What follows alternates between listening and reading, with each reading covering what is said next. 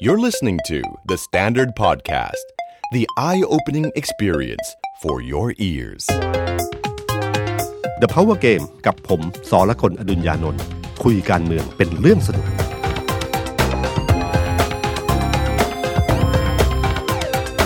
สวัสดีครับ ผมสอละคนอดุญญานนท์ครับ สวัสดีครับ ผมออฟพลวุฒิสงสกุลคอนเทนต์ครีเอเตอร์การเมืองเดอะสแตนดาร์ดครับ ครับ สวัสดีพี่ตุ้ม สวัสดีคุณผู้ฟังนะครับ พี่ตุ้มครับ วันนี้เป็นสัปดาห์ที่ข่าวใหญ่ทางการเมืองเนี่ย คือแน่นอนกรณีกกตเขาชง ยุบพักอนาคตใหม่ ครับ แต่มันมีข่าวหนึ่งครับพี่ตุ้มที่เป็นข่าวใหญ่ที่ต่อเนื่องมา ผมว่าร่วมเดือนแล้ว อืม คือกรณีที่ดินของคุณปรีนาไกรคุปสสพลังประชารัฐจังหวัดราชบุรี ครับสองเรื่องนี้เหมือนกัน คือเป็นข่าวใหญ่ด้วยกันทั้งคู่ ครับ แต่แตกต่างกัน ฮะ นะครับในรายละเอียดนะครับ ผมว่าสองเรื่องนี้น่าสนใจมาก มันเป็นข่าวร้อนท่ามกลางอากาศหนาวนะครับ แต่ผมว่าอนาคตใหม่เจอเมื่อวานปั๊บก็หนาวหนาวๆเหมือนกันนะครับ สิ่งที่มั่นใจทางกฎหมายทั้งหลายเนี่ยบางทีมันก็อาจจะไม่แน่นอนเหมือนกันในการเมืองไทยนะครับ แต่สำหรับเรื่องอนาคตใหม่จริงๆเนี่ยผมว่าหลายคนก็ไม่ค่อยได้แปลกใจเท่าไหร่เนอะ ฮะ ครับแม้ว่าอีกฝ่ายฝั่งที่จะความตีความกฎหมาย ไม่มีทางไม่มีทาง ครับผม แต่คนที่ติดตามการเมืองบอกมีทาง มีทาง แล้วสุดท้ายทางนั้นก็เกิดนะครับ คนเดินไปเยอะๆเดี๋ยวทางมันก็เกิดเองนะครับครับนะครับ เรื่องแรกเรื่องปรินานะค ครั รับ บ ผมว่าจริง ๆ เนี่ยน่าแปลกนะครับ ที่ข่าวข่าวเนี้ยยาวนานมาก ครับ นะครับตามมติข่าวในการเมืองไทยในวันนี้เนี่ยจะมีเวลาอายุค่อนข้างสั้นมาก อืม นะครับ เพียงแค่ไม่กี่วันก็จะมีข่าวใหม่ขึ้น ครั มา บ กรบนะแต่ข่าวนี้อยู่เป็นเดือน ครับ ผมสงสัยว่าเอ๊ะทำไมข่าวนี้มันอยู่เป็นเดือนมาตลอด ก็นั่งวิเคราะห์ดูว่ามันน่าจะมีอะไรผมว่าหนึ่งเนี่ยเป็นตัวที่คุณปะเอ่อตัวที่ตัวคุณปรินาเองนะค ครั รับ บ เป็นคนเรียกแขกที่ดีมาก อื นะครับมีเสน่ห์มีเป็นมีความเป็นแม่เหล็กส่วนตัวที่ ครับ ทำให้นักข่าวสนใจข่าวนี้ ครับ นะครับ อันที่สองก็คือผมว่าเป็นเรื่องของการคดีรุกป่า ที่ผมเคยเตือนบอกว่า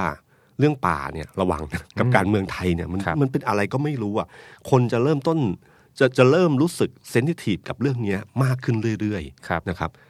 เคสของคุณปรินาก็คือเรื่องหนึ่งที่ทำให้คนรู้สึกว่าเฮ้ยมันทำไมถึงชาวบ้าน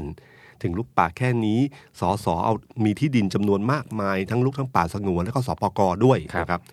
นำไปสู่เรื่องที่ 3 ก็คือ ความไม่พอใจในเรื่องของสองมาตรฐาน อืม รู้สึกระหว่างคนจน ครั กับบ สอสอทำไมมีท่าทีของรัฐมันถึงแตกต่างกัน ครับ จำได้ไหมครับว่า ตอนสมัยคอสชมีนโยบายนโยบายหนึ่ง ชื่อว่า ทวงคืนผืน ทวง ป่า คืนผืนป่า โอ้โหคำนี้สั้นกระชับได้ใจความเด็ดขาด ครับ มีหน่วยต่างๆ มีทั้งทหารมีประสานกับกรมป่าไม้เข้าไปยึดพื้นที่ต่าง ครับ ๆ ที่ชาวบ้านบุกรุกพื้นที่ป่าสงวนหรือพื้นที่สปก ครับ ชาวบ้านจำนวนมากติดคุก ชาวบ้านจำนวนมากพยายามจะบอกว่า เอ๊ะ เขาอะทำมาหากินมาตั้งแต่รุ่นพ่อนะ อืม ตั้งแต่ก่อนที่มีป่าสงวนอีก ครับ คือคำพูดแบบเนี้ยมันจริงๆ ไม่ได้เพิ่งเกิดขึ้นนะครับ มันเป็นเรื่องเก่าของสังคมไทยยาวนานมาก ป่าครับพื้นที่การเอ่อทำกินของชาวบ้าน ครับ พื้นที่หลายพื้นที่ที่เป็นของราชการหน่วยราชการทั้งหลายทางเอ่ออำเภอตำรวจอะไรต่างๆเนี่ยบางพื้นที่นี่อยู่ในพื้นที่ป่านะครับ ครับ อยู่ในพื้นที่สปกพื้นที่อะไรต่างๆ มากมาย แต่ทวงคืนผืนป่าไม่เคยละเว้น อืม เด็ดขา เด็ ด ดขาดมาก ชาวบ้านสิบไร่ยี่สิบไร่โดนหมด ครับ นะครับ แต่คราวนี้พอเป็นคุณปารีนา ครับ คุณปารีนานี่มีความสำคัญอยู่อันหนึ่งก็คือว่า ไม่ใช่เป็นแค่สสพลังประชารัฐ แต่เขาคือขุนพลที่สำคัญมากของคุณประยุทธ์และคุณประวิตย ครับ เป็นขุนพลที่ชนกับคนที่สสพักพลังประชารัฐไม่กล้าชนหลาย ๆ คน อืม โดยเฉพาะคุณเสรีพิสุทธิ์ ครับ นะครับ คุณปรินาโชว์ฟอร์ม ลากเก้าอี้เรียบร้ อย นะฮ ะ ซึ่งท่าทีเหล่านี้เชื่อไหมครับว่า เป็นที่พึงพอใจนะครับ เป็นที่พึงพอใจแล้วแล้วมันน่าสงสัยมากว่าทำไมการเลือกขุนพลของพลเอกประยุทธ์พลเอกประวิตยเนี่ย มาระหว่างชนกับอีกฝั่งหนึ่งเนี่ยมันจะมีทั้งรายชื่อของคุณศิระ ครับ เจน จาคะ เจนจาคะนะครับ ครับ คุณปรินาไก่คุป ครับ คุณไพบูลย์ นิติตะวัน นิติวัน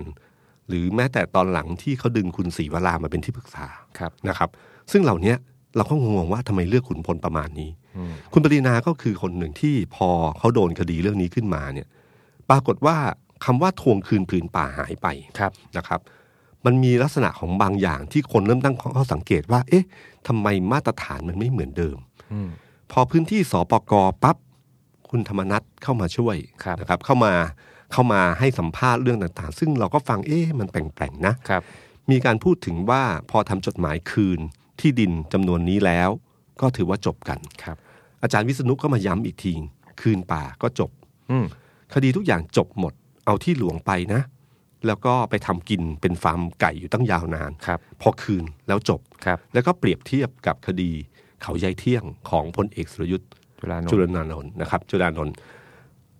พอคือพลเอกสุรยุทธ์คงงงอยู่ครับ ทำไมต้องเอ่ยชื่อผมด้วยนะครับ ผมอยู่ดีๆ แล้วเรื่องมันจบไปแล้ว ครับ นะครับ พอเรื่องนี้เกิดขึ้นมาปั๊บคนก็งง ว่าเอ๊ะทำไมถึงถึงเกิดเหตุขึ้นมา มีคนเดียวที่ค่อนข้างชัดเจน และค่อนข้างเด็ดขาดมาก คืออธิบดีกรมป่าไม้ ครับ นะครับอธิบดีกรมป่าไม้ค่อนข้างพูดชัดว่ารุกป่าสงวนเท่าไหร่แถลงข่าว มีคุณทวีไกรคุบมาก็ตามทีก็พูดชัดเจนหลักการแบบ ก็ได้นะครับได้รับเสียงชื่นชมค่อนข้างเยอะ ครับ แต่พออยู่ดีๆ วันหนึ่ง คุณวิษณุก็เชิญไปที่ทำเนียบรัฐบาล ครับ นะครับ วิธีการอันหนึ่งนะครับเนี่ยเทคนิคทางกฎหมายเอ้ยเทคนิคทางการเมืองอยู่อันหนึ่งก็คือเรื่องเนี้ยครับ คือแทะพอลงมาเสร็จแล้วก็บอกว่าเรื่องเนี้ยเนื่องจากมันเป็นเรื่องของสปก กับกรมป่าไม้ กรมป่าไม้ แผนที่มันไม่รู้ว่าอยู่ตรงไหนแน่นอน แผนที่ถือคนละฉบับ ฉะนั้นให้ปรึกษาสำนักงานกฤษฎีกา ครับ ครับ เพื่อให้รู้ว่าเรื่องนี้เป็นยังไง อืม นี่คือเทคนิคทางการเมืองเลยนะครับ คือเวลาเรื่องอะไรขึ้นมาให้ตั้งคณะกรรมการเอาไว้ก่อน อ๋อ พอเรื่องที่มันเริ่มเริ่มมีปัญหาตั้งคณะกรรมการปั๊บมันจะดีเลย์เรื่อง อืม มีเหตุผลว่า เอ๊ะ เรื่องนี้ทำไมยังไม่เรียบร้อยอ่ะคณะ ล กร อง รม กฤ การ ษฎีกา อ่ะรอกฤษฎีกา ครับ จำคำนี้ไว้นะครับ นี่คือคำที่จะเป็นคำต่อไปว่าเวลาทุกครั้งที่ถามเรื่องนี้ขึ้นมาอะไรเขาจะพูดคำนี้ตลอดเวลา เพราะว่าการให้กิจตีกาเข้ามาดูแลเนี่ยนะครับทำให้หมายถึงว่าขั้นตอนการปรึกษา มีเขาพูดชัดเจนว่า พอเริ่มประชุมปั๊บก็กรมป่าไม้ก็ยื่นเอกสารไปไม่ไม่สงสัยอะไรก็ถามสปกถามกรมป่าไม้ถามไปถามมา ครับ ไม่รู้ว่าใช้เวลานานเท่าไหร่นะครับ คดีนี้ก็ยังอยู่ค้างๆอยู่แบบเนี้ยคำถามก็คือว่า เอ๊ะ ตอนสมัยชาวบ้าน ครับ ไม่เห็นมีกิจฎีกา นั่นดีฮะ ทุกคนรู้สึกกฎหมายแม้ถือคนละฉบับ แต่ก็ทวงคืน ต้องเป๊ะ ผืน เลย ป่าได้ ครับ นะครับ แต่คราวนี้ทำไมถึงไม่ได้ นี่คือเรื่องหนึ่งที่ผมว่าคนก็เริ่มตั้งข้อสังเกตว่าทำไมมันมีความรู้สึกว่ามันเป็นสองมาตรฐานอยู่ ครับ นะครับอันที่หนึ่งเรื่องที่สองก็คือ คดียุบพักอนาคตใหม่นะครับ ครับ ในขณะอันหนึ่งที่รู้สึกว่าเอ่อรู้สึกว่าเอ๊ะทำไมพอเรื่องราวผ่านอาจารย์วิษณุไป เรื่องทุกอย่างมันง่ายขึ้น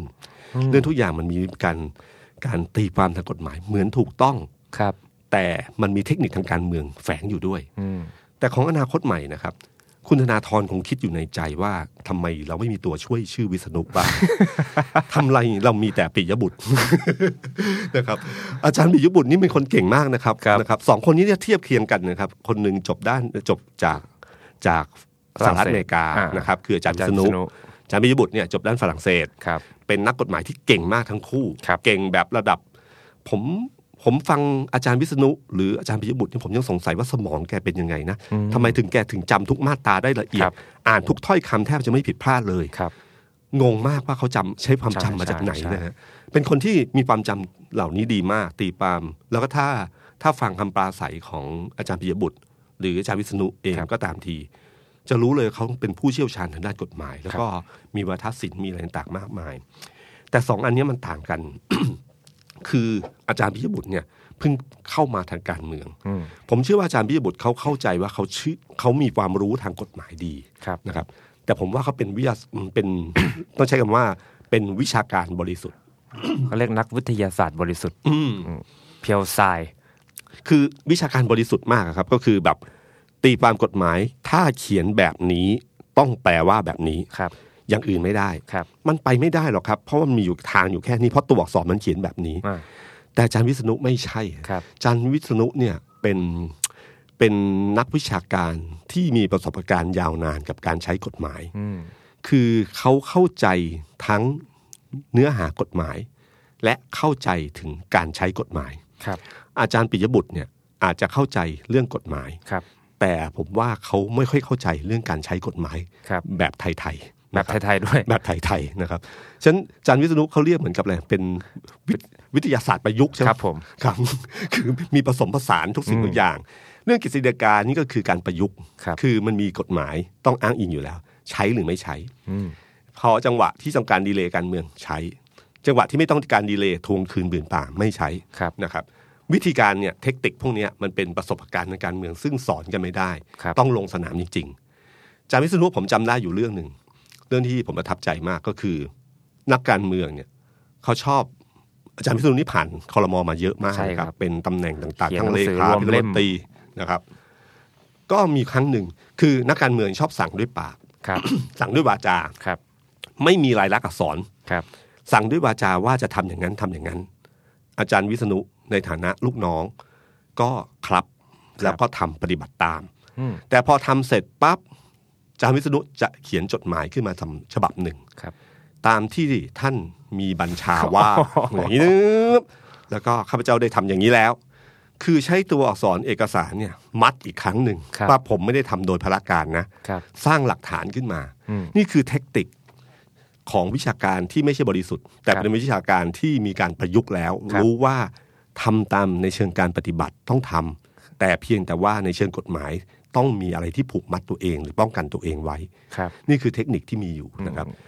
คดียุบพักอนาคตใหม่นะครับสองคนนี้นี่ต่างกันมาก อาจารย์ปิยบุตรเชื่ออยู่เสมอนะครับ ว่าเคสนี้ ไม่ถึงยุบพัก ไม่ถึงยุบพัก เวลาแถลงข่าวนัก ข่าว พยายามถาม ครับ กู้เงินพักการเมืองกวงกังวลเรื่องยุบพักไหมเขาพระเจ้าประยุทธ์ตอบอยู่คำเดียว มันโยงไปไม่ถึงยุบพัก อ่านกฎหมายยังไงก็โยงไปไม่ถึงยุบพักนักข่าวก็คิ้วชนกัน มันต้องน่าจะถึงนะ แต่ไม่รู้จะเอากฎหมายอะไรไปเถียงอาจารย์ คือเถียงกับอาจารย์เรื่องกฎหมายไม่ได้ ครับ แต่อาจารย์เคยเคยดูประวัติศาสตร์การเมืองไหมครับ ครับ อาจารย์เคยเคยเจอไหมครับ คดีลูกจ้างเนี่ยฮะของคุณสมัครสุนทรเวช ครับ ที่ทำกับข้าวออกทีวี ครับ แล้วโดนเอ่อ สั่งไม่ได้เป็นนายกอะฮะ เออ พ้นตำแหน่งนายกเพราะรับเงินทำกับข้าวออกโทรทัศน์ ครับ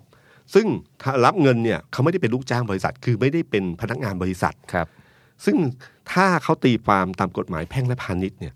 มันไม่ลูกจ้างเนี่ยคุณสมัครไม่ได้เป็นลูกจ้าง ครับ แต่พอเข้าถึงศาลศาลรัฐธรรมนูญเนี่ยศาลบอกว่ารัฐธรรมนูญเนี่ยใหญ่กว่ากฎหมาย ใหญ่กว่ากฎหมายอื่น อืมฉะนั้นเอาข้อความเอ่อตีความตามลูกจ้างตามกฎหมายอื่นมาใช้ไม่ได้ ครับ ต้องตีความให้กว้างกว่านั้น เลยไปตีความตาม ตามพจนานุกรม ครับ นะครับนะครับ ว่าลูกจ้างคืออะไร แล้วก็ตีความเสร็จแล้วก็มาบอกด้วยนะครับว่าถ้าเอาแค่รับเงินเดือนเนอะต่อไปทุกคนเนี่ยก็เอ่อก็สามารถที่จะเขายกตัวอย่างผมจำได้เลยฮะหมอที่เคยรับเงินเดือนของโรงพยาบาล ครับ ก็เปลี่ยนมาเป็นค่ารักษาตามบุคคลแทน โดยที่ไม่รับเงินเดือนประจำแต่ได้ได้รายได้เป็นคนๆมา ก็ถือว่าในมุมของเขาเนี่ยเนี่ยคือลูกจ้างคือทำให้บริษัทบริษัทเนี้ยมีผลต่อคนคนนี้ ซึ่งคนที่เป็นนายกไม่ควรที่จะเป็นลักษณะนั้น ครับ นี่คือการตีความ ครับ ของสารรัฐธรรมนูญ ฉะนั้นอาจารย์ปิยบุตรที่มีความเชี่ยวชาญด้านกฎหมายเป็นอย่างดี ไม่เคยเชื่อว่าคดีเอ่อถือหุ้นสื่อของ คุณธนาธร คุณธนาธรจะผิด ครับ นะครับตีความยังไงก็ไม่ผิด ครับ สุดท้ายก็ตัดสินว่าผิด ครับผม นะครับคดีกู้เงินนะครับ คดีกู้เงินจากคุณธนาธรคือ ครับ ต้องเล่าเรื่องนี้นิดนึงว่าพรรคอนาคตใหม่เนี่ยเป็นพรรคที่เกิดขึ้นใหม่เขาก็มีวิธีการวิธีคิดของเขาที่แตกต่างจากพรรคการเมืองอื่นพรรคการเมืองอื่นเวเอ่อคุณก็รู้ว่าการหาเสียงครั้งที่ผ่านมาพรรคการเมืองไหนใช้เงินเยอะที่สุด ครับ เราไม่ต้องพูดถึงใช้เงินเออนอกระบบนะฮะพูดถึงในระบบการปราศัยหาเสียง โปสเตอร์ คัดเอาท์หรือต่างๆมากมายเนี่ยพักไหนมีเยอะที่สุดเรารู้อยู่ ครับ เงินจำนวนนั้นมาจากไหนนะฮะและมันมีอื่นๆที่ไม่อยู่ในบัญชีอยู่ด้วย รูปแบบของพรรคการเมืองอื่นง่าย ๆ ครับ ก็คือเงินบริจาคก็ส่วนบริจาค ครับ เงินที่ไม่ต้องบริจาคก็จ่ายเอง จ่ายบุคคลจ่ายรูปแบบไหนก็รู้ แต่ไม่ลงบัญชี ครับ นี่คือรูปแบบปกติของพรรคการเมืองทุกพรรค ครับ อนาคตใหม่ต้องการความโปร่งใส ครับผม นะครับ เงินหาไม่ทัน อืม เพราะระดมทุนไม่ได้ ครับ ตอนนั้นห้ามทุกอย่าง ห้ามทุกอย่างขายของยังไม่ได้ พอขายไม่ขายฐานออนไลน์ยังไม่ได้ ครับ พอขายไม่ได้ปั๊บวิธีการหนึ่งก็คือ คิดง่ายๆ คืองั้นก็กู้เงินสิ อืม กู้เงินคือคิดดอกเบี้ยนะนะกู้ใครใครรวยที่สุดอ๋อธนาธร ครับ ก็กู้เงินคุณธนาธร ครับ นะครับ แล้วก็กู้เงินแล้วก็มีสัญญาเรียบร้อย แล้วก็ ครับ คิดว่าเนื่องจากตามกฎหมายไม่ได้ห้ามทำในสิ่งเหล่านี้ ครับ ก็กู้เงิน กู้เงินแล้วก็มีบอกด้วยว่าดอกเบี้ยเท่าไหร่ดอกเบี้ยเท่าไหร่ แต่ปรากฏว่าเรื่องนี้ครับ ทางศาลเอ้ยทางกกตมองว่าเรื่องนี้มันผิด ครับ นะครับ แล้วก็เป็นคดีอยู่ในในในในการพิจารณาอยู่พักใหญ่เลยนะครับ แล้วสุดท้ายแล้วก็ตัดสินออกมาด้วยข้อความ 8 บรรทัดครับนะครับ คือคือเรื่องยาวมากเลยนะครับ พิจารณามาเสร็จแล้วก็ตัดสินด้วยเหตุผล 8 บรรทัด จริง ๆ แล้ววันนั้นเนี้ยวันที่กกตเขาตัดสินเขามีการประชุมเนี่ยเป็นข่าวใหญ่นักข่าวไปนั่งรอ แล้วก็มีข่าวออกมาว่า มีมติและชง ครับ สารรัฐธรรมนูญเราก็นักข่าวเนี่ยก็รอการแถลงข่าวปรากฏไม่มีกกตท่านใดลงมาแถลงฮะ ครับ ทุกคนก็อ่ะเหมือนเดิมกกตชุดนี้ไม่เคยแถลงข่าว รอเพรสแล้วกัน อืม ทุกคนก็คาดหวังเพรสว่ารายละเอียดจะเป็นยังไงอะไรยังไง อืม รอถึงเย็นนะฮะ ครับ แปดบรรทัด 8 บรรทัด ก็สรุปได้ว่าที่ประชุมกกตเนี่ยเห็นว่าพักอนาคตใหม่ กู้ยืมเงินจากนายธนาธรจึงรุ่งเรืองกิจ หัวหน้าพักอนาคตใหม่ เป็นจำนวนเงิน 191 ล้าน กับอีก ขออภัยฮะ191.2 ล้านบาท เป็นการกระทำอันฝ่าฝืนมาตรา 72 แห่งพระราชบัญญัติประกอบรัฐธรรมนูญว่าด้วยพักการเมือง พศ 2560 จึงมีมติด้วยคะแนนเสียงข้างมาก ให้ยื่นคำร้องต่อศาลรรัฐธรรมนูญ เพื่อพิจารณายุบพัก อนาคตใหม่ เท่านี้ฮะ ครับ แล้วก็ตามมาตรา 92 ตามครับ มาตรา 93 อะไรเงี้ยคือบอกไป หัวใจสำคัญของเรื่องนี้คืออยู่ที่มาตรา ครับ 72 นะครับ มาตรา 72 คือก่อนหน้านั้นมีการถกเถียงว่าเอ่อที่บอกว่าอนาคตใหม่ผิดผิดเพราะอะไร ครับ บางคนก็บอกว่าตอนนั้นประเด็นมันอยู่ที่ว่า เอ๊ะ ตกลงการกู้เงินเนี่ยมันเป็นรายได้ อืม พอเป็นรายได้เนี่ยในตามกฎหมายเนี่ยมันบอกเลยว่ารายได้เนี่ยมีมากี่ทาง ครับ อันนี้ไม่อยู่ในจำนวนนั้น ครับ ซึ่งอาจารย์ปิยบุตรก็บอกว่า ตามกฎหมายมหาชนเนี่ยคือเขาบอกว่ามีรายได้จากไหนบ้างคือข้อห้ามอะไรที่ที่ไม่ห้ามถือว่าทำได้ อันนี้คือหลัก ครับ ไอ้นี่ก็บอกว่ารายได้มีแค่สมมติมีอยู่ 5 ทาง ครับ ถ้ามีทางที่ 6 ถือว่าไม่ได้ ครับ มันต้อง 5 ทางเท่านั้น ครับ นะครับ ก็ตีความต่างกัน แล้วก็ธนาคุณธนาธรพยายามบอกเสมอว่า เงินกู้ในเชิงบัญชีแล้ว ครับ มันไม่ใช่รายได้ ครับ มันเป็นหนี้สิน ครับ คือในช่องบัญชีมันอยู่ในช่องหนี้สิน อ่า นะครับ ถ้าพูดเป็นรายได้เมื่อไหร่ ระ หลั บบ กบั บัญ ญชี ชีล่มทั้งประเทศ ล่มทั้งโลก ล่มทั้งโลกนะครับ ครับ อ่ะก็พูดประเด็นนี้ ปรากฏว่าคราวนี้ไม่ใช่พูดเรื่องรายได้นะ ครับ มาตรา 72 เนี่ยบอกไว้ว่า ห้ามไม่ให้พักการเมือง ผู้ดำรงตำแหน่งทางการเมือง รับบริจาคเงิน ทรัพย์สิน หรือผลประโยชน์อื่นใด โดยรู้หรือควรจะรู้ว่าได้มาโดยไม่ชอบด้วยกฎหมาย ครับ หรือมีเหตุอันควรสงสัยว่ามีแหล่งที่มาไม่ชอบด้วยกฎหมายนะครับสำคัญประเด็นเรื่องนี้คือ ห้ามรับบริจาคเอ้ยบริจาคโดยรู้หรือ หรือควรจะรู้ว่าได้มาไม่ชอบกฎหมาย ครับ พูดเรื่องของเงินก้อนเนี้ยเป็นเงินบริจาค คนก็สงสัยว่าเฮ้ยมันเป็นเงินบริจาคได้ไง ถ้าเรากู้เงิน ผมกู้เงินออฟ ครับ ก็แปลว่าออฟบริจาคให้ผม ไม่ใช่ครับพี่ กะกะว่าจะขอกู้เลย คือคือคนอ่ะอ่ะอันนี้ประเด็นเรื่องเขาพูดกันแบบเอ่อธรรมดาธรรมดาทั่วไปนะค ครั รับ บ แต่ประเด็นหัวใจของเรื่องเนี้ยมันมีในของ BBC อะครับเขาบอกว่างานเนี้ยมันตีความทางทาง คือเหมือนจะมองว่าเรื่องนี้เป็นการ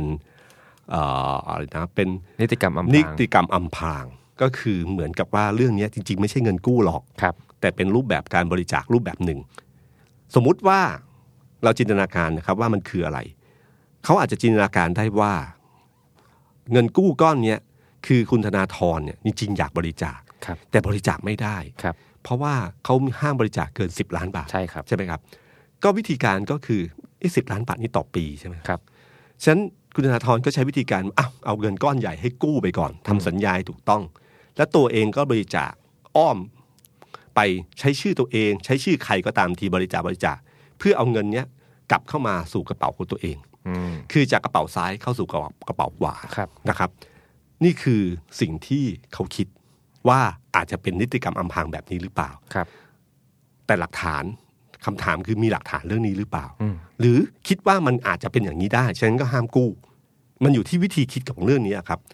เอ่อผมผมเลยบอกว่าเรื่องนี้บางทีมันมันเป็นเรื่องของของของไอน์สไตน์อะครับที่บอกว่าจินตนาการสำคัญกว่าความรู้ครับ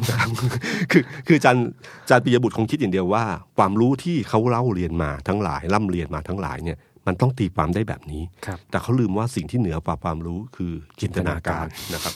คือสามารถตีความได้ว่าการที่นิติธรรมนิติกรรมอำพรางอาจจะเป็นรูปแบบนี้ก็ได้ ประเด็นของเรื่องนี้ก็คือว่าเอ่อทำไมคนถึงเชื่อว่าอนาคตใหม่โดน นะ อ๋อ ในขณะที่อาจารย์ปิยบุตรคิดว่าไม่โดน ครับ อาจารย์ปิยบุตรก็ตีความตามตามกฎหมายแบบอาจารย์ปิยบุตรนะครับ ครับ ซึ่งบอกตัวอักษรมันมีแค่นี้มันก็ต้องคิดแค่ได้แค่นี้นะค ค รั รั บบ เขาลืมไปเรื่องว่าจินตนาการกับการความรู้ ข้อที่หนึ่งอันที่สองก็คือว่าคือคนที่บอกว่าโดนเนี่ย เพราะเขาอ่านการเมืองมาโดยตลอด หรือเขาตามการเมืองมาเรื่อยๆ ครับ เขาก็รู้ว่าตอนหลังเนี่ยบางทีเนี่ยเรื่องไม่ได้อยู่ที่ว่าเป็นเรื่องอะไร และทำไมถึงทำ ครับ แต่เขาดูอยู่เดียวว่า ใคร เป็นคนทำ ใครเป็นคนทำ ครับ แล้วเขาก็ตอบได้ อ๋อ ถ้าคุณปรินาเหรอกฤษฎีกานะครับ แต่ถ้าเรื่องนี้เหรอยุบพัก ครับ ฉันก็เลยเชื่ออยู่ตั้งแต่เริ่มต้นเลยว่า คุณธนาธรก็จะโดนในเรื่องของคดีถือหุ้นสื่อ ครับ อนาคตใหม่ก็จะโดนยุบพัก ครับ อันนี้ซึ่งอาจจะจริงไม่จริงก็ไม่รู้แต่มันเป็นความเชื่อที่เกิดขึ้น ฉันไม่เคยมีคนในแวดวงสื่อมวลชนคนไหนเลย ครับ ที่จะบอกว่าอนาคตใหม่ไม่โดน ใช่ เท่าที่ผมเคยคุยมา ครับ ไม่มีใครเชื่อว่าจะไม่โดนเลย ครับ นะครับ ทุกคนเชื่อหมดว่าโดนแน่ ครับ ๆ แต่โดนด้วยรูปแบบไหน โดนเมื่อไหร่ โดนอย่างไร อืม เท่านั้นเอง และคราวนี้ก็สุดท้ายก็คือโดนนะครับไม่เอ่อผมผมมีประเด็นหนึ่งที่น่าสนใจก็คือว่า ตอนที่ทางกกตขอเอกสารเพิ่มเติม ครับ นะครับ ถ้าจำไม่ผิดเป็นเอกสารเกี่ยวกับเรื่องรายรับรายจ่ายของแต่ละเดือน ครับ ของพักนา ละ คต เอียด ใหม่ มาก คุณดาพิยบุตรบอกว่าทำให้ไม่ทัน เพราะว่าจริง ๆ เป็นเอกสารที่จะต้องสรุปส่งเป็นปีๆต้องมีผู้ตรวจบัญชี เป็นเทคนิค เอกทางรายละเอียดกกตขอเดี๋ยวนี้เลยทำให้ไม่ทัน ทำให้ไม่ทัน เพราะว่าทุกเอกสารทุกชุดต้องมีการเซ็นชื่อกำกับ ครับ พอเซ็นชื่อกำกับก็ยืนยันว่านี่คือของจริง ครับ นะครับ แต่ในมุมผมอะผมเชื่อว่าส่วนหนึ่งเองอนาคตใหม่เองก็ไม่อยากส่งให้ นะฮะ เพราะหนึ่งเขามองว่าเอกสารนี้มันไม่เกี่ยวข้องกับเรื่อง ครับ การส่งเอกสารเหล่านี้ไปผ่านกกต ครับ เขาไม่รู้ว่าเอกสารนี้จะผ่านมือใครอีกหลายมืออ ม นะครับ แล้วก็เอกสารเหล่านี้เนี่ยยิ่งเราส่งไปในเวลาเร็วๆเมื่อไหร่ แล้วเป็นเอกสารเยอะๆพวกนี้เมื่อไหร่ ครับ มันต้องมีพิรุษไม่ใช่มีพิรุษมันมีตำหนิอะไรบางอย่างที่เกิดขึ้น อืม ซึ่งอาจจะโดนหยิบยกขึ้นมาใช้ต่อไป ครับ ใช้วิธีการเรื่องนี้ก็คือไหนๆคุณจะพิจารณาเรื่องนี้ ซึ่งเรื่องนี้ไม่เกี่ยวเอกสารเหล่านี้ไม่เกี่ยวข้องอยู่แล้วเนี่ย ครับ ก็ไม่ให้ดีกว่า อืม ถ้าไปใช้ไปใช้ชั้นศาลเลย ครับ ไปใช้ชั้นศาลเนี่ยมันมันเห็นกันแป๊บเดียว อืม นะครับ ดูกันตรงนั้นไม่ใช่เรื่องที่ปล่อยออกมาแล้วหาข้อตำหนิของมันได้ฉะนันเอกสารเรื่องเนี้ยในเชิงเกมการเมืองก็คือดึงไว้ไว้ก่อน อืม แล้วไปใช้ชั้นศาลดีก แสดง ว่า ว่าอาจารย์ปิยบุตรเริ่มประยุกต์เป็นแล้ว เริ่มเริ่มพอมอง เริ่ม ออก เริ่มแล้ว นะครับเอ่อมีคำถามอยู่ว่าทำไมถึงถึงอนาคตใหม่ถึงเป็นเป้าหมาย ทั้งทั้งที่เป็นไม่ใช่พักอันดับหนึ่ง ครับ พักอันดับหนึ่งคือเพื่อไทยนะฮะ ครับ ภาคอันดับหนึ่งของฝ่ายค้านนะถ้า คสรับ มมติว่าเรามองว่าเป็นการต่อสู้ระหว่างสองฝ่าย อันดับหนึ่งคือเพื่อไทย ครับ นะครับ เสียงก็เยอะเอ่อความเป็นคู่กรณีกันมายาวนาน ครับ ก็ยาวนานกว่า แต่อนาคตใหม่ทำไมกลายเป็นเป้า ทั้งที่เป็นพรรคอันดับสองของ ครับ ฝ่ายค้าน ครับ นะครับ เสียงก็ไม่ก็เยอะนะค ก็ รับ เยอะแต่ 80 ไม่ได้สูงสุด ใช่ครับคำถามว่าทำไม ผมเชื่อว่าแต่ก่อนเนี่ย มันน่าจะเป็นเรื่องของความคิดเอ่อความคิดของอนาคตใหม่เนี่ย เป็นความคิดที่ฝ่าย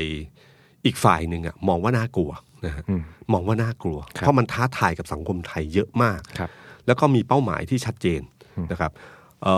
อเป้าหมายที่ชัดเจนการชน อย่างเช่นที่เราเห็นตลอดเวลา คือการตั้งคำถามกับสิ่งเดิมๆกับสังคมไทย ตั้งคำถามกับเรื่องกองทัพ ตั้งคำถามกับนักธุรกิจใหญ่ ครับ ๆ หลายคนเรื่องการผูกขาด คือเขาเลือกมวยแต่ละคนเนี่ยเขาเลือกเฮฟวีเวทหมดเลยนะครับ เขาไม่เคยเลือกไฟเวทเลือกระดับนั่นเลยนะครับเขา ครับ เอาเขาชกข้ามตลอดนะครับ ข้ามรุ่นตลอด แล้วก็พอสิ่งเหล่านี้เกิดขึ้นเนี่ย ถามว่าน่ากลัวไหมความคิดก็น่ากลัว พอเห็นเสียงที่ได้มาเฮ้ย โอ้โห มันไม่น่าเชื่อนะพักการเมืองใหม่ ครับ แล้วทุกพักก็รู้ว่าพักนี้เป็นพักที่ใช้เงินน้อยมาก ครับ แล้วได้สอสอขนาดนี้เนี่ย ครับ น่ากลัวมากนะครับ อีกประเด็นหนึ่งก็คือเรื่องของตัวคน อืม ตัวคุณธนาธรสำหรับอีกฝั่งหนึ่งเนี่ยน่ากลัวกว่าคุณทักษิณ โอ้ คุณทักษิณชินวัตรแต่ก่อนมีบารมีและพลาพลานุภาพเยอะมาก ครับ มีความพร้อมทั้งการเงิน ทั้งสายสัมพันธ์ทางการเมือง ซึ่งคุณธนาธรตรงนี้ไม่ค่อยมีนะครับ มีทั้งเรื่องของ คะแนนนิยม โยบายคะแนนนิยม สิ่งเหล่านี้คุณทักษิณมากกว่า ครับ แต่คุณทักษิณเนี่ยเป็นคนที่พร้อมเจราจานะฮะ อืม ไม่ใช่ปะทะชน ครับ เอ่อแต่คุณธนาธรไม่ใช่ คุณธนาธรมีบุคลิกอันหนึ่งที่เขาเป็นแม้ว่าจะเป็นนักธุรกิจ แต่เขามีถ้าเราอ่านประวัติมาก็คือเป็นคนที่มีความคิดแบบ NGO ครับ มาก่อน แล้วค่อยมาทำธุรกิจ มีประสบการณ์ธุรกิจ แต่ชีวิตของเขาอันหนึ่งคือชีวิตเวลาที่เขาพักผ่อนเนี่ยก็คือการปีนเขา ครับ การเอาพาตัวเองไปอยู่ในความเสี่ยง ครับ บุคลิกแบบนี้เป็นบุคลิกคือไม่ใช่ปฏิมานอมนะครับ อืม เป็นบุคลิกบุบุคลิกที่ถ้ามีความเชื่อตรงไหนเนี่ย ไป ไป สุ สุ ด ดทาง ครับ ไปสุดแน่นอน และยิ่งผมฟังเรื่องตอนที่เขาพูดเรื่องกองทัพเนี่ย ผมรู้เลยว่าต้องวิเคราะห์คุณธนาธรใหม่ นะฮะ คือคุณธนาธรเอ่อเรื่องอะไรห้าวกว่าที่หลายคนคิดมากนะครับ กล้ามากกว่าหลายคนคิดมาก คือมีคนบอกว่าคนที่มีอำนาจกลัวที่สุด คือคนที่ไม่กลัวเขา ครับ คือคนที่ไม่กลัวเขานี่น่ากลัวที่สุด เพราะเขาเคยใช้อำนาจแล้วคนอื่นกลัว ครับ แต่พอใช้อำนาจแล้วคนนั้นไม่กลัว คนนั้นน่ากลัว อืม อืมฉะนั้นพอคุณธนาธรบุคลิกเป็นอย่างนี้ เมื่อผสมผสานกับอาจารย์ปิยบุตร อาจารย์ปิยบุตรนี่เป็นคนที่ผมว่า ผมว่าเป็นเป็นเสนาธิการ ไม่ใช่เสนาธิการเป็นคนที่เอ่อเอิ่มต้องใช้คำว่าอะไรเป็นคนนักวิชาการที่เก่งมากคนหนึ่งแล้วก็มีความเชี่ยวชาญเรื่องกฎหมาย มีความเชี่ยวชาญแล้วก็ศิลปะการพูดการปราศัยต่างๆเนี่ยผมว่าคมคายขึ้นเรื่อยๆ ฟังแล้วเออโห ผมว่าอาจารย์วิษณุก็อาจารย์วิษณุเถอะ ครับ นะครับ ครับ เจอกับอาจารย์ปิยบุตรนี่ก็สนุกเลย วันที่เขาจัดแคมเปญอยู่อยู่ไม่เป็นน่ะผม ครับ นั่งฟังไลฟ์สด ระหว่างเปรียบเทียบระหว่างคุณปิยบุตรกับคุณธนาธร อืม พี่ตุ้มเชื่อไหมครับ ผมนั่งฟังอาจารย์ปิยบุตรตั้งแต่ต้นจนจบเลย ครับ ลื่นมาก อืม สนุกมาก อืม คุณธนาธรผมฟังไปครึ่งหนึ่งผมเปลี่ยนช่อง อันนี้เป็นบุคลิกที่ที่แตกต่าง คือจะคุณธนาธรเขาจะสู้รบตลอด ครับสู้รบตลอดแล้วก็มุกเดิม อ่า ๆแต่ปิยบุตรนี่โอ้โหสนุกวันนั้นสนุกมาก ครับฉะนั้นพอผมว่าน่ากลัวก็คือเรื่องตัวคนเนี่ย ครับ บุคลิกสองสองคนนี่เป็นแบบคู่หยินหยางที่ดีมากเลยนะครับ แล้วก็กลุ่มเป้าหมาย อันที่สามคือกลุ่มเป้าหมาย ครับ กลุ่มเป้าหมายของอนาคตใหม่เนี่ยก็คือคนรุ่นใหม่นะครับซึ่งคนรุ่นใหม่เนี่ยกระแสเกิดขึ้นอย่างรวดเร็ว แล้วเป็นสิ่งที่น่ากลัว เพราะว่าเขาสามารถยึดคือเด็กคนรุ่นต้องไม่ใช่คุณธนาธรยึดนะหมายถึงว่าคนรุ่นใหม่เนี่ยยึดโซเชียลมีเดียเขาใช้โซเชียลมีเดียอย่างเป็นอาวุธที่สำคัญที่สุดเป็นการสื่อสารของในโลกของเขา ครับ ซึ่งคนยุคเก่าจะจะตามไม่ทัน ครับ นะฮะพอคนรุ่นใหม่เนี่ย พอชื่นชมคุณธนาธรมากขึ้นเรื่อยๆ ผมว่าตรงเนี้ยในมุมของคนอีกฝั่งหนึ่งเขาก็กลัวเหมือนกันนะครับ นะครับ โดยเฉพาะยิ่งเกิดเคสฮ่องกงขึ้นมา อืม เคสฮ่องกงนี่คือการลุกฮือของกลุ่มหนุ่มสาวอย่างแท้จริง แม้กระทั่งเด็กนักเรียน เด็กนักศึกษา นั่นคือหัวหอกที่แท้จริงของฮ่องกงคนกลุ่มนี้กลายเป็นกลุ่มคนที่แบบท้าทายอำนาจของจีนแผ่นดินใหญ่ ครับ นะครับซึ่งซึ่งผมว่าตรงจุดเนี้ยที่ที่อีกฝั่งเนี่ยคงรู้สึกกลัวพักอนาคตใหม่มาก พอที่มากทีเดียวนะฮะฉะนั้นพอสิ่งเหล่านี้เกิดขึ้นมาเนี่ยยุทธศาสตร์ของในเชิงการเมืองก็คือว่าจะทำยังไงให้อนาคตใหม่ไม่เติบโตนะครับดีที่สุดคือ ยุบซะ ยุบซะ ลำคาญยุบ ครับ ลำคาญยุบนะฮะเป็นความหวั่นไหวของชนชั้นนำอะครับ ซึ่งซึ่งพอพอพอเกิดอย่างนี้ขึ้นมา หลายคนก็ทายมันแต่เริ่มต้นพออนาคตใหม่ พอเริ่มเกิดขึ้นมาไม่นาน เราก็เริ่มรู้แล้วว่าเอออนาคตใหม่โดนแน่ แต่โดนรูปแบบไหนเท่านั้นเองนะค ครั รับ บ แต่ด้านหนึ่งเนี่ยต้องยอมรับว่าพรรคอนาคตใหม่เองเนี่ยก็ทำตัวเองเหมือนกันคำว่าทำตัวเองคือทำไปบางสิ่งบางอย่าง ด้วยความบริสุทธิ์ใจ แต่คิดว่าคงไม่เป็นไรหรอกนะ ครับ แต่มันไม่เหมือนเดิมกับสิ่งที่เขาเคยเคยทำมา อย่างเช่น การที่ผมบอกครับว่าเล่นทุกเรื่องแล้วก็ชกเฮฟวีเวทตลอดเนี่ยบางอย่างมันมันจัดลำดับความสำคัญได้ ไม่ค่อยค่อยค่อยเพิ่มศัตรูก็ได้ ไม่ต้องรีบเร็วนะครับ จริงๆศัตรูไม่ต้องสร้างหรอกเดี๋ยวมันก็มาเอง ครับอันที่สองคือบางทีการสร้างบรรทัดฐานใหม่ๆ ที่พยายามจะสร้างบรรทัดฐานใหม่ๆ เช่นการที่กู้เงินอย่างเงี้ย ครับ ซึ่งถ้าเป็นพรรคการเมืองเราเราก็คอรู้นะครับ ครับ ว่าคุณคิดว่าพลังประชารัฐที่ที่ใช้เงินหาเสียงเลือกตั้งที่ผ่านมาเนี่ยมาจากไหนเหรอ อืม โต๊ะจีนพอเหรอ ไม่พอแล้วครับพี่ นะครับแล้วมาจากไหนเหรอนะครับ ครับ หรือแม้แต่เพื่อไทยเอง คุณคิดว่าเงินที่ใช้ที่ยื่นในบัญชี ใช้แค่นั้นจริงเหรอ ครับ นะครับภูมิใจไทยใช้แค่นั้นจริงเหรอ ครับ นะครับ ทุกคนมีกระบวนการวิธีการของเขา ซึ่งไม่จำเป็นต้องอยู่หน้าบัญชี ฮะ ไม่ต้องปรากฏอยู่ในบัญชีก็ได้ แต่ทางนี้ให้กู้เงิน ครับ นะครับ โปร่งใส โปร่ง เปิด ใส เผย นะครับ สุดท้ายก็แบบนี้แหละครับ ครับ ที่เห็น ผม และเป็นอยู่ นะมีคำถามต่อมาว่าแล้วผลที่เกิดขึ้นนำมาสู่อะไรบ้าง ครับ ถ้ายุบพักอนาคตใหม่เกิด ถ้าคดีนี้เข้าสู่ศาลรัฐธรรมนูญและตัดสินในเทิงด้านลบ ครับ อย่างรุนแรง อืม กับพักอนาคตใหม่ มันจะนำมาสู่หนึ่งคือการยุบ ยุบพร พั รค กนะครับสองตามมาสู่เรื่องของการตัดสิทธิ์ทางการเมืองข ครั อบ งกรรมการ กรรมการบบ ริ ริ หาร หารพัก ซึ่ง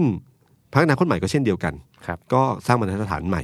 คือตอนหลังเนี่ยสังเกตไหมครับพักการเมืองทุกพักเนี่ย เขาไม่ได้เอาตัวใหญ่ ๆ มาเป็นกรรมการหารพัก โดยเฉพาะพักเพื่อไทย ซึ่งมีบทเรียน การยุบพักผ่านมาหลาย หลาย ครั้ครั้งงแล้วอยู่เหมือนกัน สองครั้งแล้ว สองครั้ง ครับ กรรมการบริหารพักเพื่อไทยก็จะใครไม่รู้ หัวหน้าพักดีคนยังงงๆเลยถ้าไม่ตามการเมืองมาก ใช่ครับ แล้วทุกคนก็อยู่ในประธานยุทธศาสตร์พักบ้างอยู่ในจุดต่างๆ แต่ไม่ได้อยู่ในจุดของกรรมการบริหารพัก ๆครับ ผมเคยเจอสสคนหนึ่งที่เขาโดนยุบพักไปเหมือนกันนะครับเขาเคยบอกผมบอกว่าเขาเขาโดนด้วยเขาเป็นกรรมการบริหารพัก ครับ เขาบอกว่าสมัยก่อนเนี่ยนักการเมืองทุกคนเนี่ยแย่งกันเป็นกรรมการบริหารพัก ครับ ณวันนี้ใครเสนอชื่อตัวเองเป็นกรรมการบริหารพักเมื่อไหร่ คนนั้นจะหันไปถามเพื่อนทันทีคือมีถ้ามีเพื่อนเสนอเมื่อไหร่จะหันไปถามว่ามึงเกลียดกูเหรอ โกรธกูก็ว่ากันมา แต่ ครับ ทำไมต้องทำร้ายกันอย่า ทำ ง ไม นี้ ต้องฆ่ากันแบบนี้ เออ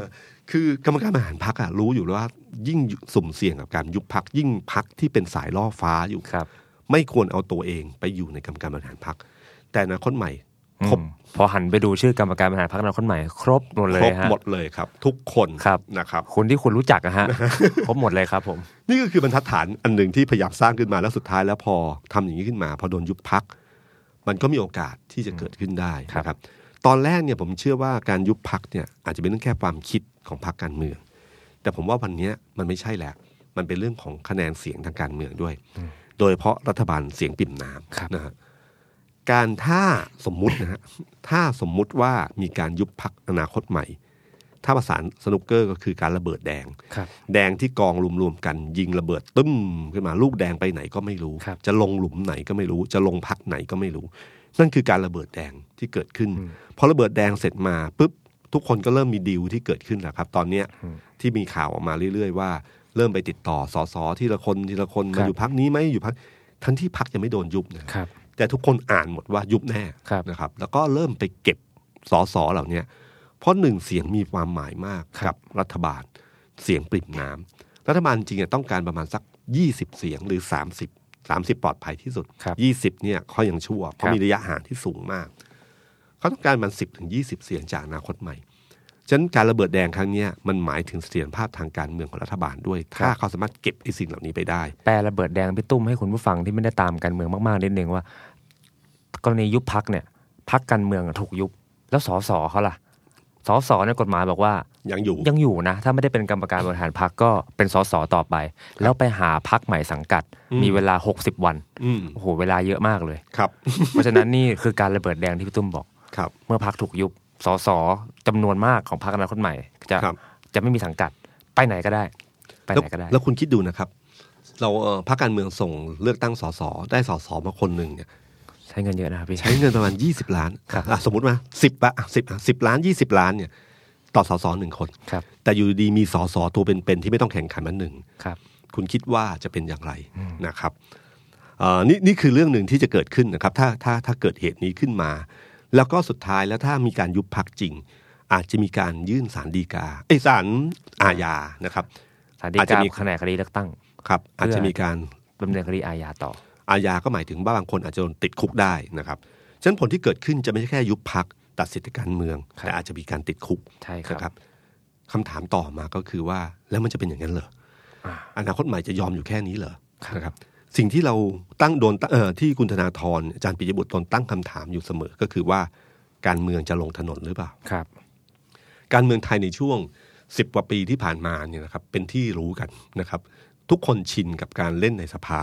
แล้วก็มาเดินถนน เล่นในสภาแล้วมาเดินในถนนนะครับ ปรากฏการณ์ที่เกิดขึ้นตั้งแต่เอ่อกลุ่มพันธมิตรขึ้นมาในสมัยคุณทักษิณ ครับ นำมาสู่กลุ่มคนเสื้อแดง แล้วก็นำมาสู่กปปส ครับ ครับ ผ่านการการเดินถนนมาโดยตลอดยาวนาน ครับ คำถามก็คือว่าตอนเนี้ยคุณธนาธรคิดจะเดินถนนหรือเปล่าอืม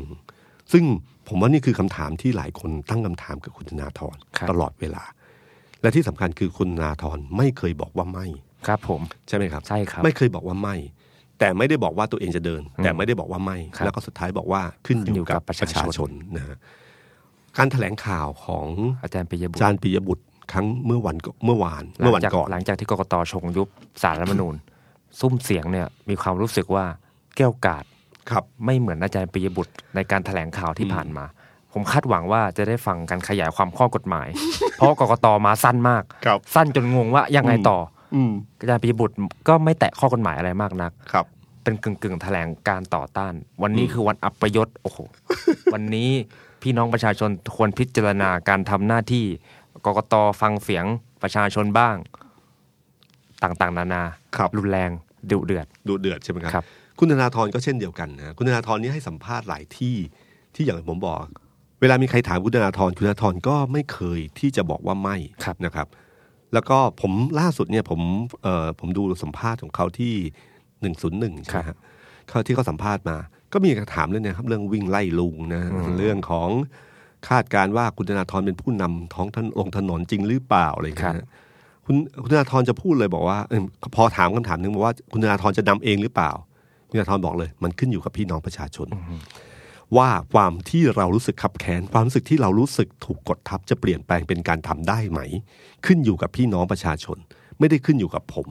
ผมไม่ได้อยากเป็นฮีโร่ถ้าถามว่าประเทศไทยจะเป็นยังไง มันขึ้นอยู่กับคุณไม่ได้ขึ้นอยู่กับผมนี่แล้วก็ถามบอกว่า ผมเนี่ยเป็นเพียงแค่หนึ่งในหยดน้ำในสายทานของประวัติศาสตร์ ไม่มีผมก็ไม่มีคนอื่นลุกขึ้นมาต่อสู้เรื่องนี้ คุณไม่มีทางฆ่าจิตวิญญาณแบบนี้ให้หายไปจากสังคมไทยได้ ไม่มีผมก็มีคนอื่นขึ้นมา ถึงแม้จะตัดตอนพักอนาคตใหม่ หรือตัดตอนผม ก็จะมีคนอื่นขึ้นมา นี่คือกระแสทานของประวัติศาสตร์ คุณต่อสู้คุณทัดทานมันไม่ได้หรอก คุณอาจจะดึงให้มันช้าลงหน่อยได้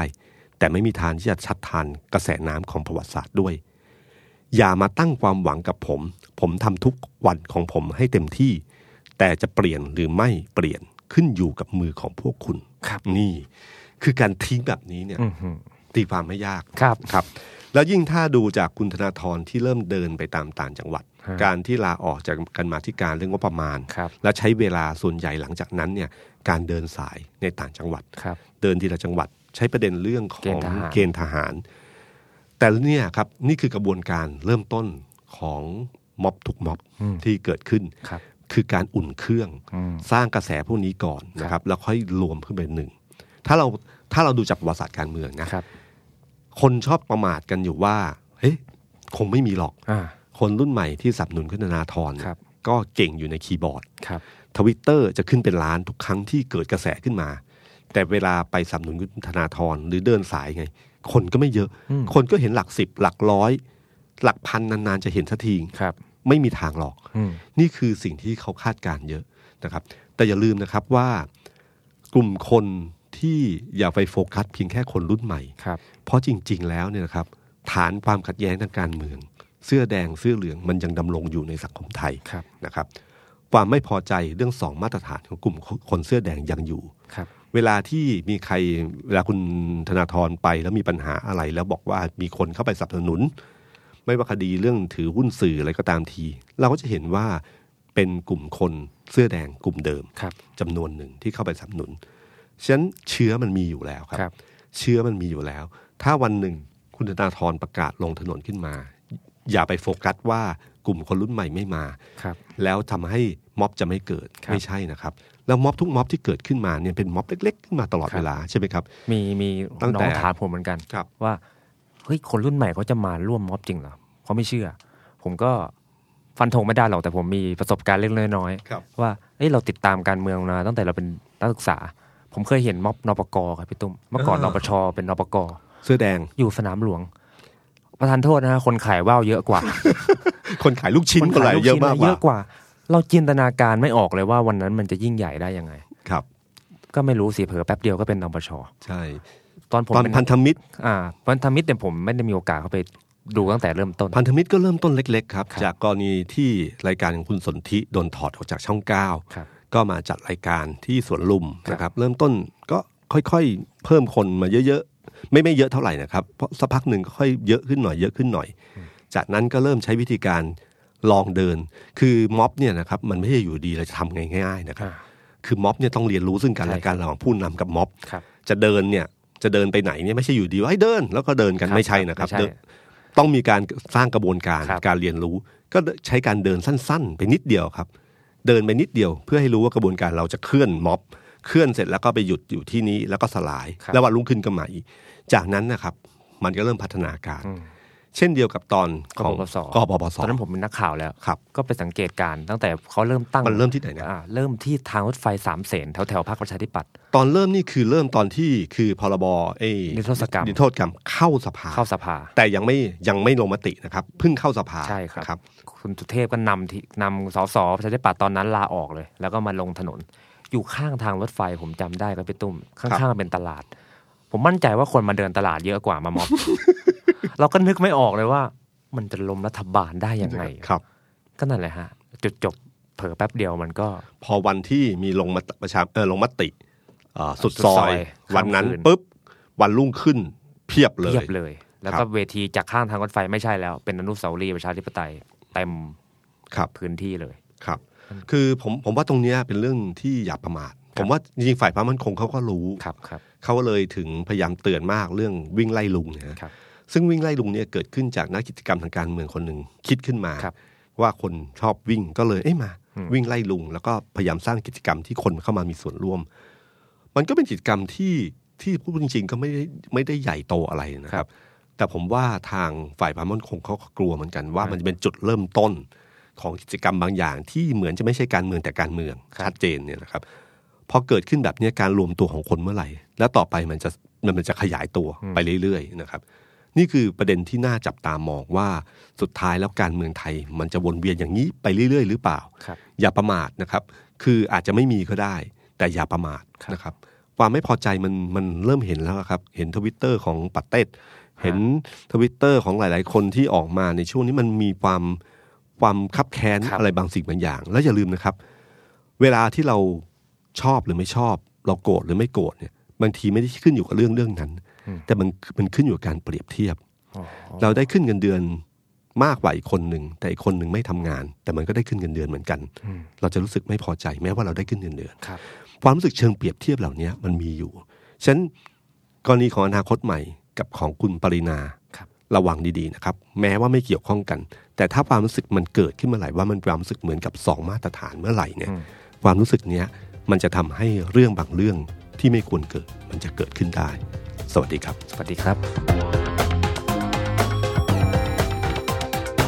The Standard Podcast เปิดหูเปิดตา เปิดใจ